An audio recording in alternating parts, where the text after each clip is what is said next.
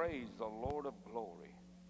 Hallelujah. Let's turn our Bibles to 1 Peter 2 18, and we're going to read down to verse 22 or 21.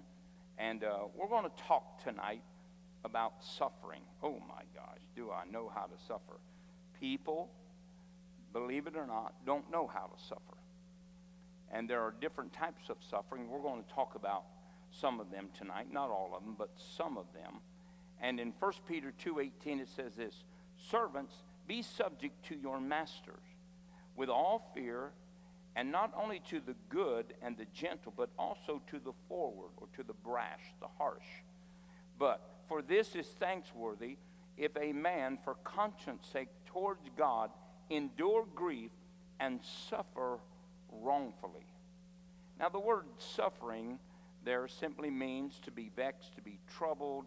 It means to uh, be saddened. It means to be depressed. It means to be uh, persecuted, tribulation, any type of trouble, and so forth in that verse. And then let's go down to verse 20. For what glory is it if when ye are buffeted for your faults, that ye shall take it patiently? But it is when ye do well and suffer for it, for it, ye take it patiently. This is acceptable with God. So here we see that there is a way that we should suffer. Certainly, we're going to suffer for righteousness' sake. And we need to suffer when wrong comes up on us. We need to get beyond being so, uh, what I want to call sensitive to every little thing that doesn't comply with our well being. Could I get an amen? And just because your boss is not a Christian, just because your workplace is not Christian, just because you're under stress, rejected, or criticized or made fun of, is no reason for you to short circuit. It means that we need to bear it up and we need to suffer the wrong, even though it's wrong, even though there is no foundation, we need to bear up under that suffering. And then the Bible says this that, that when you suffer for your faults, yeah, believe it or not, we all have them. And the word fault simply means that you suffer for your transgressions, or not doing a job right, or missing a point, or a, maybe a step into the job. It means missing the mark, it means the error. It means when you wander from the laws of God, or when you, you get agitated and you spout off, or get agitated and you blow a circuit, whatever it might be, those are things that you're going to suffer a ramification for. Now, those are not things that God wants you to suffer for. We need to have a better attitude of temperance in our life. Could I get an amen? And if a man can stir you up and cause you to separate from the Christ like nature in you, then you have to wonder either the man is far superior than you, or you are far inferior to the nature of Christ that we should be living in. Could I get an amen? Come on, yeah, hallelujah. All right, so we have to understand that we, in a workplace, even though we're suffering wrongfully, just because we're bearing witness to Christ, doesn't give us any opportunity to blow a short circuit and to just give people a piece of our mind. Most of us don't have much of a mind anyway. Let's not be giving it away. Now, let's uh, uh, read in Psalms 9:13. Can I have that read? Psalm 9:13. Have mercy upon me, O Lord. Consider my trouble which I suffer of them that hate me, that thou liftest me up from the gates of death. Now think of this as another place. Now you're going to maybe not have favor at your job, your workplace, but here people that hate you. What does that mean? That means hate you. I looked up the word and it means hate. So it does it God's not trying to pull any punches. There are people that hate you for no cause. They're just they're intemperate people, they're intolerant. They want everything to be their way and, and their way only. It's either their way or the highway. But people despise people. You know, a lot of people think that the gospel of Jesus Christ, the cross, or the faith of Zion, including Israel, is one of the problems of peace inhabiting this world that we live in. But really, we are the ones that are keeping back the sons of perdition and the wicked and the Antichrist spirit from this world. But they see us as a negative instead of a positive. Could again, amen. So sometimes people that hate you, well, why do they hate you? They might not just like the way that you dress. They might not. It's hard telling why people hate things. How many of you uh, uh, like to eat asparagus? How many of you hate it? Have you ever tasted it? Some people hate stuff they've never even tasted. I can smell something and tell you if I'm going to like it or not. Yet if I don't like if I don't like the smell of it, I'm not eating. I don't care what's in it. I don't care how long it promises me life. I'm going to die early. I'm not eating it. Hallelujah. And so people that hate you are going to cause trouble. One of the words for suffering. They're going to stir things up against you, rumors and, and so forth. Can I have that next verse? 1 Corinthians 6 6. But brother goeth to law with brother, and that before the unbelievers. Read the next verse too, will you, Eric? Now therefore there is utterly a fault among you, because ye go to law one with another. Why do ye, why do ye not rather take wrong? Why do you not rather suffer yourselves to be defrauded? Here we see something that takes place far too much in the body of Christ. People forget that we under, are under a different banner of government than the world. And we think the world is, I mean, people sue you because you order coffee and it's hot when you get it. Uh, you know, uh, I'm sorry I filled your large cup up to the brim. Well, that's why you ordered large when you wanted to get all you want. So when you spill it when you're pulling out, well, it's the restaurant's fault. No, it's that fault of yours that you wanted as much as you could get for every dime you're spending. And so sometimes we put ourselves in a place that brothers or sisters in the body of Christ, when we make deals, everybody expects more than what they are asking for. From a brother or sister, they're asking more. And every brother and sister that is doing a job or presenting something is expecting that you'll take less than what you're wanting. So there's always going to be conflict. So here the Bible tells us that it's better for you and I, as believers, to suffer wrong than it is to display division and criticism and divisiveness and offense before the world. That means sometimes you just have to bear it up. But he did me wrong. I know it. So, but the Bible tells us that we should not take a brother of the in the body of Christ to the law. Well, he doesn't pay attention to me. Well, I understand that. But what you have to do is there are times when we just have to suffer for the well-being of the gospel of Jesus Christ. I had a pastor one time that that uh, was running a church that Phyllis and I had started in another city, about an hour from here, and uh, he had embezzled money. My lawyer immediately said, We need to uh, sue him we need to take him to court. This is illegal and, and uh, all that. And, uh, you know, he was just going on. I said, No, absolutely not. He said, Well, why not? Don't you know this is illegal? I said, Yes, I do. I said, But will this town ever survive? a fight between two pastors. I said, You want to think that it's all about money, but God is always bigger than money. I, I, wish people could see that God is bigger than money. God is bigger than just one mere action, one event. See, the body of Christ has fell into the scope of the attitude of the world that nobody wrongs me unless they pay. Well, let me tell you something. There are lots of wrongs that are going to take place in the body of Christ. And the same attitude falls into Christians when we are in an assembly and somebody says something or this or that, and the first thing they do, they just walk out of the church. What did the church do to you? Well, that individual. That individual isn't the church, it's one part of the church. If you sit on a nail in the pew, don't jump up and run out of the church. Scoot your rear end over you know, I, I, I mean, I would like to say that it's, it's uh, harder than that, but it's not. It's simple. Folks, not everybody in your family.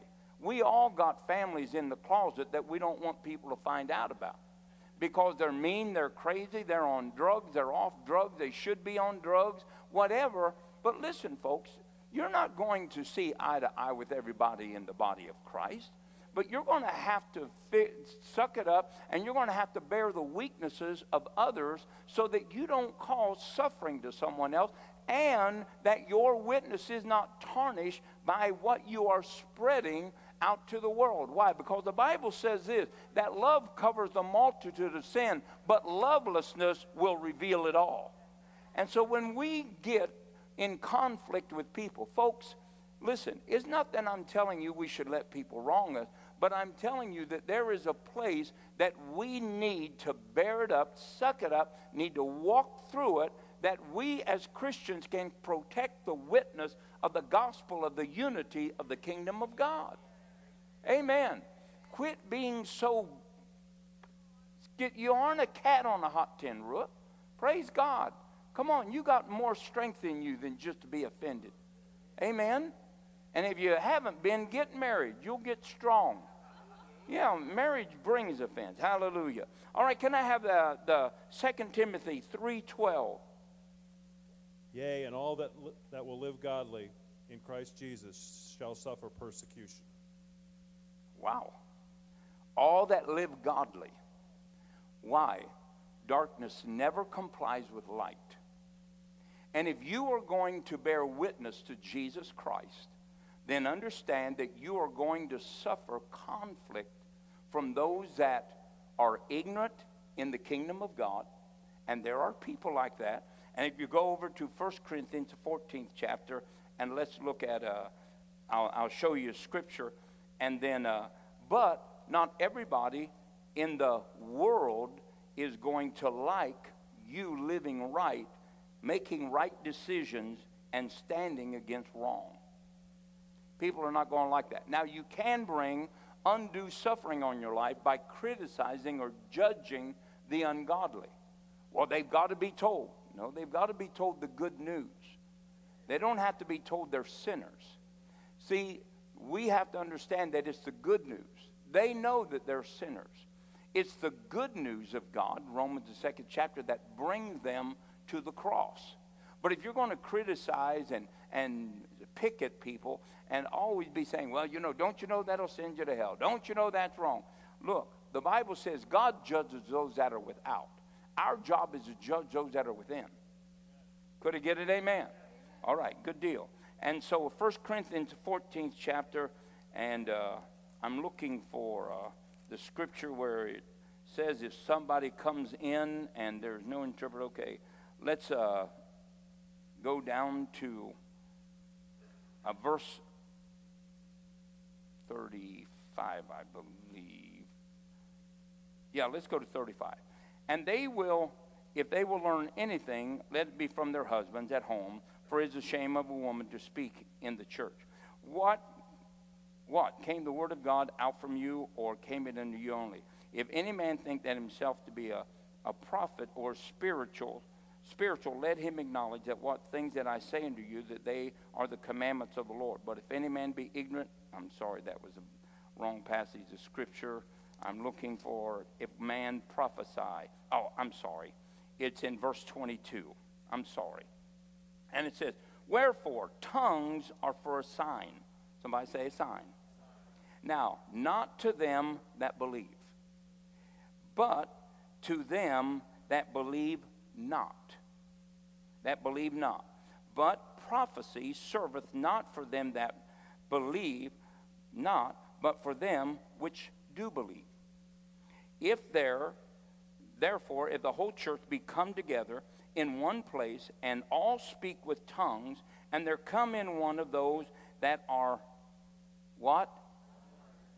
Or what? Unbelieving, will they not say that ye are all mad? Now, what is an unbelieving or an unlearned Christian? Someone that has never learned the gifts of the Spirit, never ever been taught, and or people that don't believe it. Now, that's one class or two classes of people in the body of Christ. And if they come in and people speak in tongues, which is not wrong to speak in tongues in an assembly all together if that's the order that is set. If I come up here and I say, hey, let's all stand and let's repeat the Lord's Prayer, is that out of order? Well, you're all praying at the same time. Don't you think that's crazy? No, I don't think it's crazy at all. But what if we come up and say, hey, let's just lift our heavenly language up to the Father and let's just begin to pray for our families for the next couple, two or three minutes in an unknown tongue? Is that out of order? No. No, absolutely not. So then it goes on to say this But if all prophesy, and there come in one that believeth not, or one that is unlearned, he is convinced of all, he is judged of all, and thus are the secrets of his heart made manifest. And so, falling down on his face, he will worship God and report that God is in you of a truth. Now, remember, the unbelieving and the unlearned come in. Now, notice that the word it says here, that believeth not. These are people that come in that are not believers. And then there are people that come in that are not learned in the gift of prophecy. Remember, he's already established that person, unlearned or unbelieving. And so there is the unbelieving and the unlearned in the body of Christ. They're not our enemies. Could again, amen. They're not our enemies. It doesn't take the Holy Ghost to go to heaven, it takes being born again. Amen. And so there's no sense in adding something when nothing is required to be born again or to go to heaven. Well, everybody needs the Holy Ghost. I understand that. But everybody that's criticizing those people need to walk in love too. So, and then we see that an unbelieving, an unbeliever, one that does not believe. Now we have an unbeliever that doesn't believe in God at all. He might have been ignorant, might have been an atheist, might have been separated from God, or the one that is unlearned. But once he is prophesied to, and the secrets of his heart, those things that he's dealing with, that God has revealed to him, that God has spoken to him, when he sees them, he will fall down and acknowledge God is in this place. And so you have those different types of people in the body of Christ. So we have to understand that not everybody is going to walk like we walk. And so if we have to, but we don't want to come across, or we don't want to put burdens on people that every time they make a mistake that we're going to uh, respond to them in an ungodly way. Come on, let love cover people's sins. Amen? Praise God. It would be, don't you ever wonder why you can't talk to people if you have a problem? Because the Bible says we confess our faults one to another. But I'll tell you what, it shouldn't be that we confess them one to another and then you blab to every other. We have got to establish a place that we love one another and that we're able to bear one another's burdens. And that simply means that we have enough love to cover sins that we don't have to share other people's faults. Why is it that when we start talking about people, we start saying, well, you know, yeah, you know, he's got his problems. if you're starting to tell a tale, so do you. So we need to be cautious. Amen? And uh, so, and, and I'm just telling you, these types of things cause suffering to come to people's lives. All right, could I have 1 Thessalonians uh, 3 4? For verily, when we were with you, we told you before that we should suffer tribulation, even as it came to pass, and you know. Now, Paul prophesies to us and tells us that we are going to suffer persecution, tribulations. We're going to suffer for righteousness' sake. So, why is it a big problem that we are so overtaken by this heavyweight when it happens to us? Paul said, We told you it was going to happen, and so it even came to pass.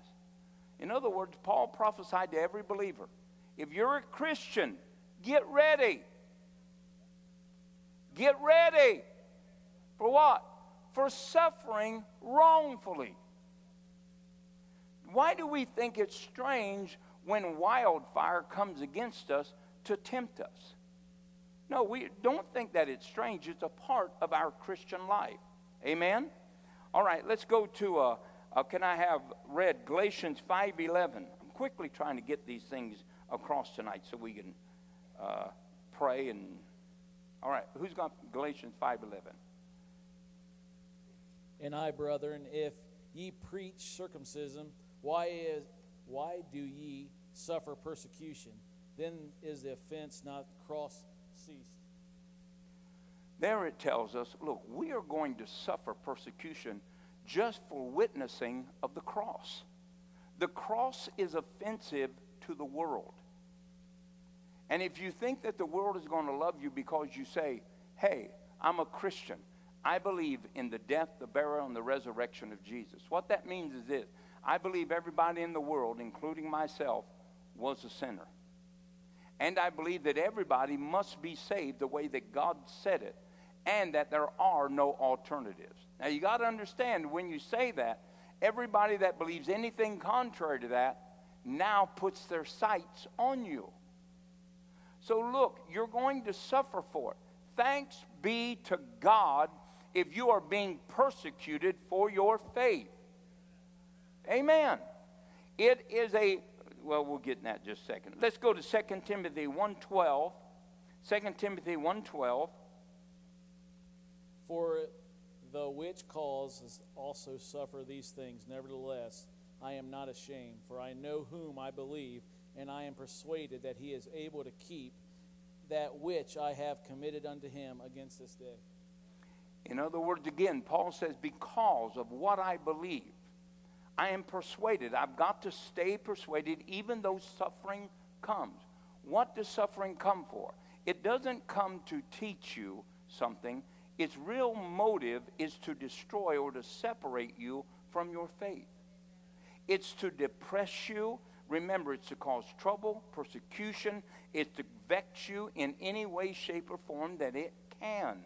So you got to realize that suffering is not your friend, but if you know what it's about, if you know who is behind it, you'll not get agitated to the people that are delivering it. Amen. All right, let's go to 2 Timothy 2:12. If we suffer, we shall also reign with him. If we deny him, he will also deny us. Now think of that. If we suffer, in other words, if we endure, but then if we deny him, when would we deny him? Not when the chariots are bringing abundance, not when the camels are coming home.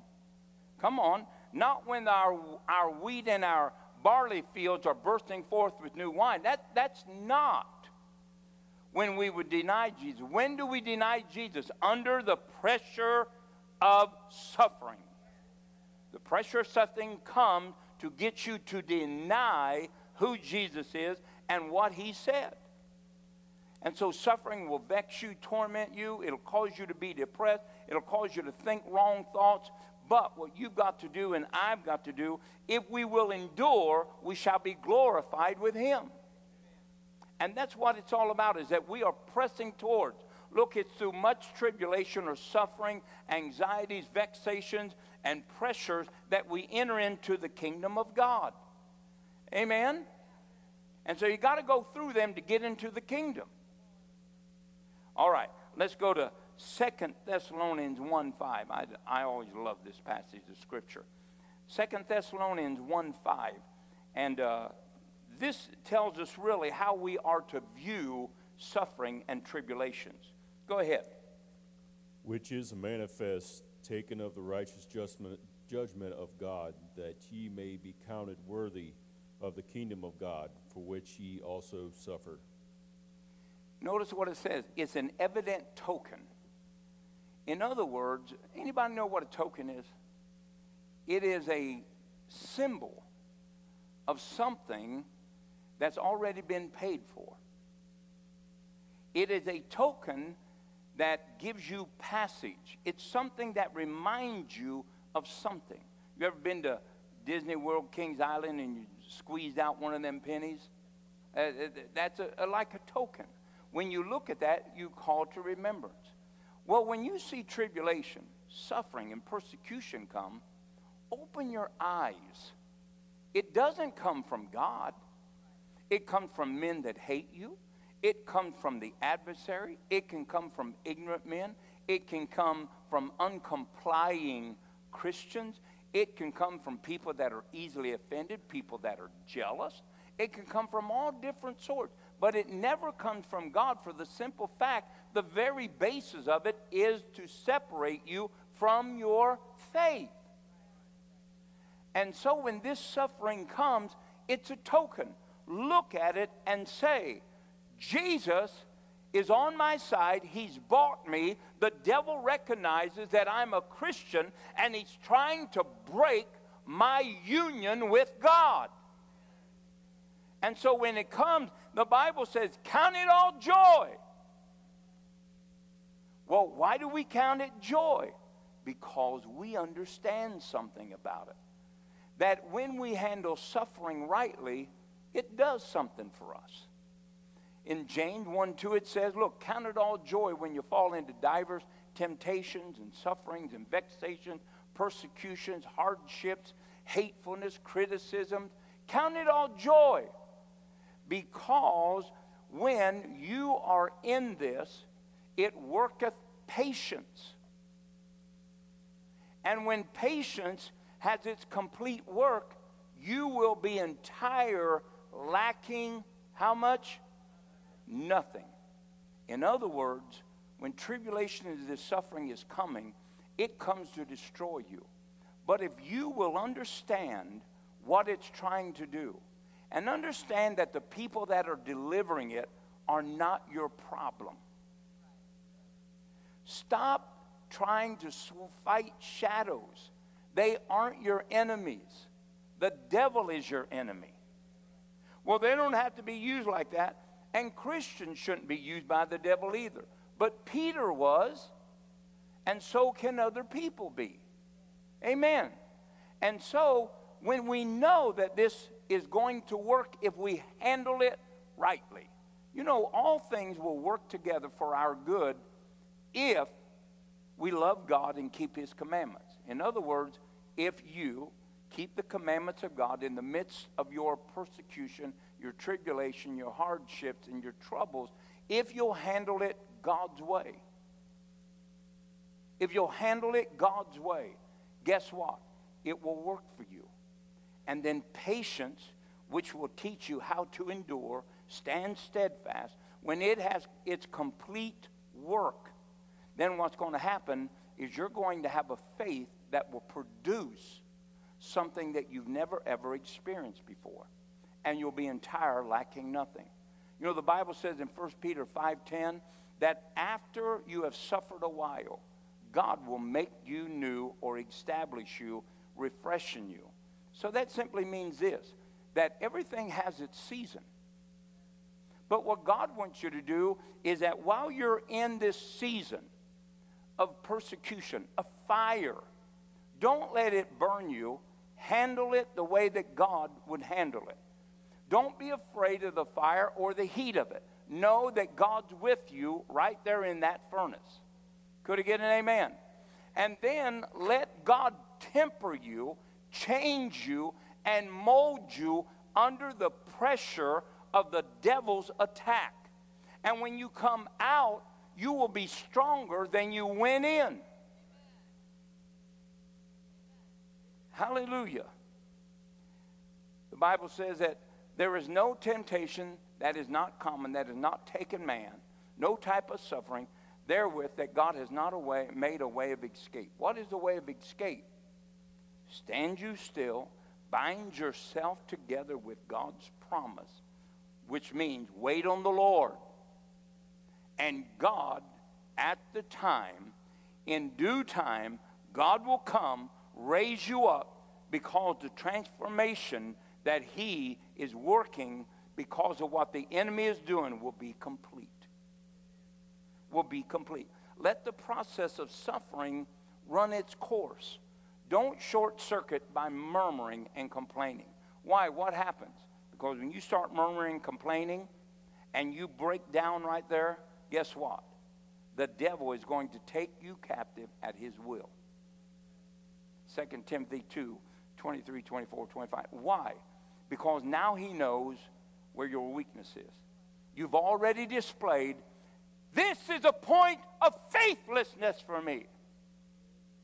This is where I check out on God. Well, what he does is he doesn't know everything, but he does keep records.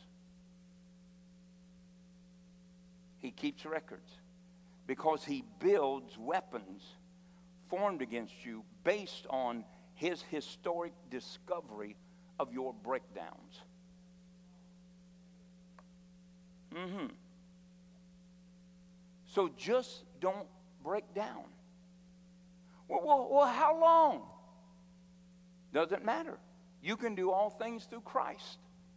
The Bible says in 2 Corinthians 1 3 on down through 7, it talks about Paul said that, you know, when the sufferings of Christ and the tribulations, the afflictions came upon us, God comforted us. And in the midst of our comforting, what we did was this we said, let's find out how God is bringing us through so that when we see other people, we can help them come through it the way that we've come through it. In other words, tribulation comes to destroy you, but let it become your schoolmaster so that you'll be more qualified to help others that go through what you go through. Pay attention to what you need to learn. God's trying to teach me. No, the devil's trying to destroy you. But if you'll submit to God, he will become your teacher in the midst of your furnace.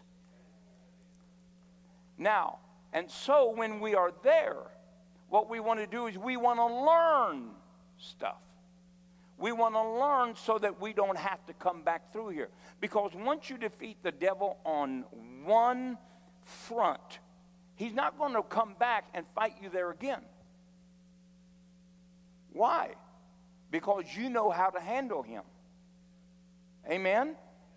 So learn how to handle it, but come out equipped to be a rescuer or a lifter up of your brethren that are going through the things that you have been through.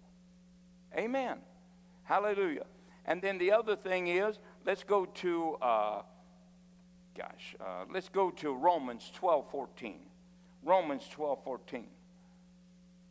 Hallelujah.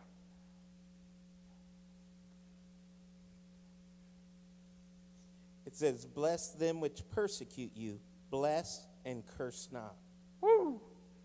In other words, you don't want to speak evil, murmur, complain about the instrument or the individual that the devil is using that comes towards you. What you want to do is pronounce blessing upon them. No, oh my, no, no, that's not right. Yes, it is. It is right because that's what Jesus did. He was cursed and reviled again, yet he reviled not.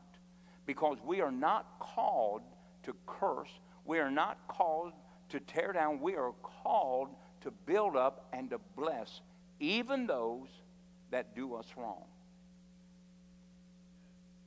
Amen.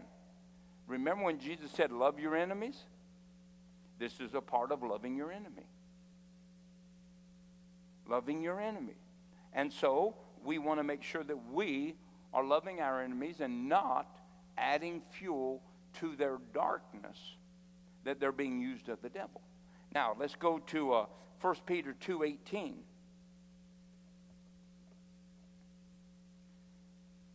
Who's got 1 Peter 2.18? There you go. Come on, come on, fellas. Kick it in gear. Servants, be subject to your masters with all fear, not only to the good and gentle, but also to the froward. Go down to 23. For, for this is thankworthy if a man for conscience towards God endure grief, suffering wrongfully. For what glory is it if when ye be buffeted for your faults, you shall take it patiently? But if when you do well and suffer for it, you take it patiently, this is acceptable with God.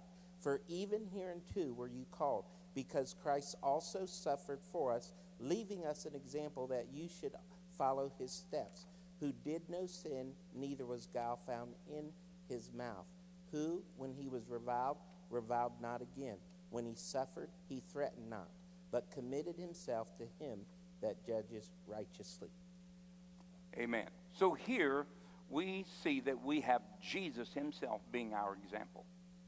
Did Jesus curse those that spoke against him?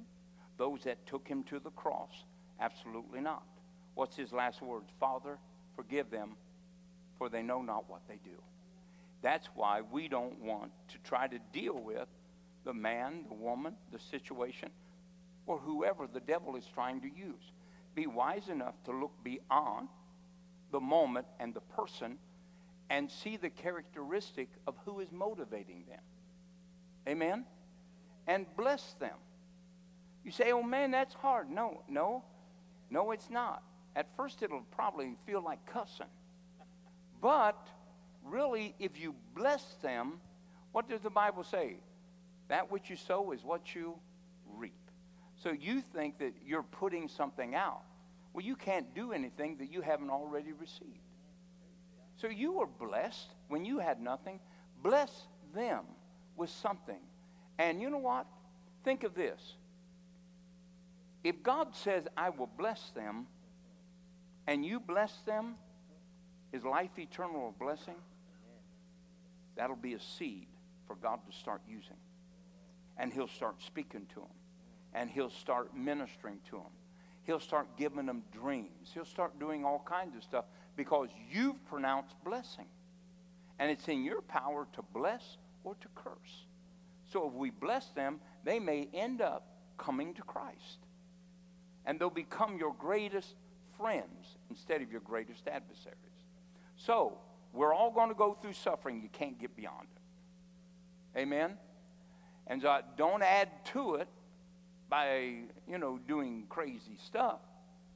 But we're all going to suffer, and it's all going to be authorized, instituted, set in motion by the devil. It has one plan and one purpose to cause you to separate yourself from your faith. But we, we want to be able to bear up under it. Bear it. Know this that it has come. You're not going to make it go away, no matter how much you talk about the other person, complain about the other person, spread rumors about the other person. It's not going to go away. But you throwing those little sticks of wood on that, you'll start more fires than you know what to do with. Just be quiet. I think it's somebody told me one time, you know, you can be a fool, but if you shut up, people think you're smart. I've told my grandkids before, they'd be trying to tell their mom something. I'd say, you know, you've missed about six spots that could have lengthened your life. You need to shut up. Well, she should know. No, she doesn't need to know. Shut up. I want to go hunting. Because she keeps wanting you, you keep it up. You ain't you keep it up, you're going to regret it. And I'd say, why do I got to get punished for what you just beat them so we can go hunting? No, no, no. She wants to penalize me too. I tell them I'm more miserable because of your mistakes than you are. Hallelujah. Now, look, we're going to suffer. We're going to bear up under because we can do all things through Christ. And because we know what it's all about. And so we're going to be patient. We're going to stand steadfast, bind ourselves to the promise of God. God, you said no weapon formed against me. God, you said a lying tongue is but for a season. You, God, said that a rumor will not exist. And, and just quote what God said. Bind yourself together and let God fight your battle. Amen. And then what we want to do when these people come, what we want to do is bless them. I tell you, you throw blessing on people trying to wrong you, you will cause them to get so confused they're liable to turn on their own sword and kill themselves. You listen, they don't understand that. Love cannot be fathomed by the unrenewed mind.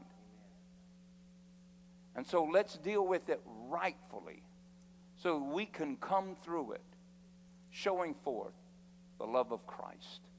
Amen.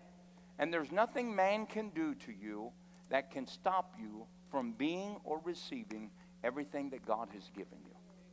Come on, the devil can't stop you either. Get an amen? All right, praise God. Stand your feet. Father, oh God, we worship you and we thank you. God, we, we just choose, God, that we will not suffer as evildoers. God, we will not suffer any faults, transgressions, wrongs, God, that we will knowingly do. We won't do it, God. We're going to be Christians. And then, God, we want to thank you that you have enabled us to bear up, to be strong, God. God, to be able to come through suffering, God, in a victorious way. That, God, we can take the fires of destruction and use them and allow them to become fires of temperance and change in our life. God, in our suffering, we can have a voice of joy and celebration because we know what's going on. Patience is going to have its complete work, and we're going to be, hallelujah, complete, lacking nothing. And God, we are people of blessing. That God, when wrong is dealt towards us, praise God, we deal goodness back. God, there was none righteous, none that sought God, none that did right.